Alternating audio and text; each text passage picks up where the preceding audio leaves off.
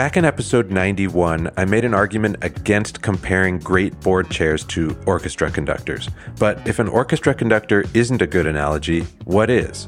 I think I have something. It's not perfect, but to me, it's a much better description of an excellent chair.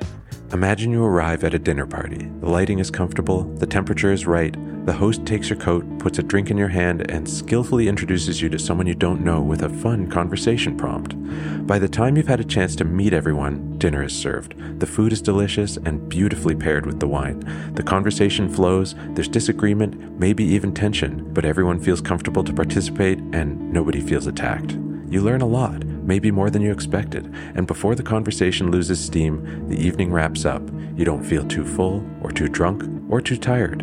It might feel a bit like magic, but to the host, it was all just intentional and difficult work before, during, and after the party. The host, of course, is our board chair analog. I know that if you think about it enough, you'll find lots of flaws with the analogy, but none of them as glaring as the orchestra conductor. The dinner host's work is in service of creating a vibe, of getting the right combination of people engaging with each other in the right ways, of managing countless intersecting variables that may change without notice, and to do so with grace, humor, and empathy. No standing ovation, no spotlight.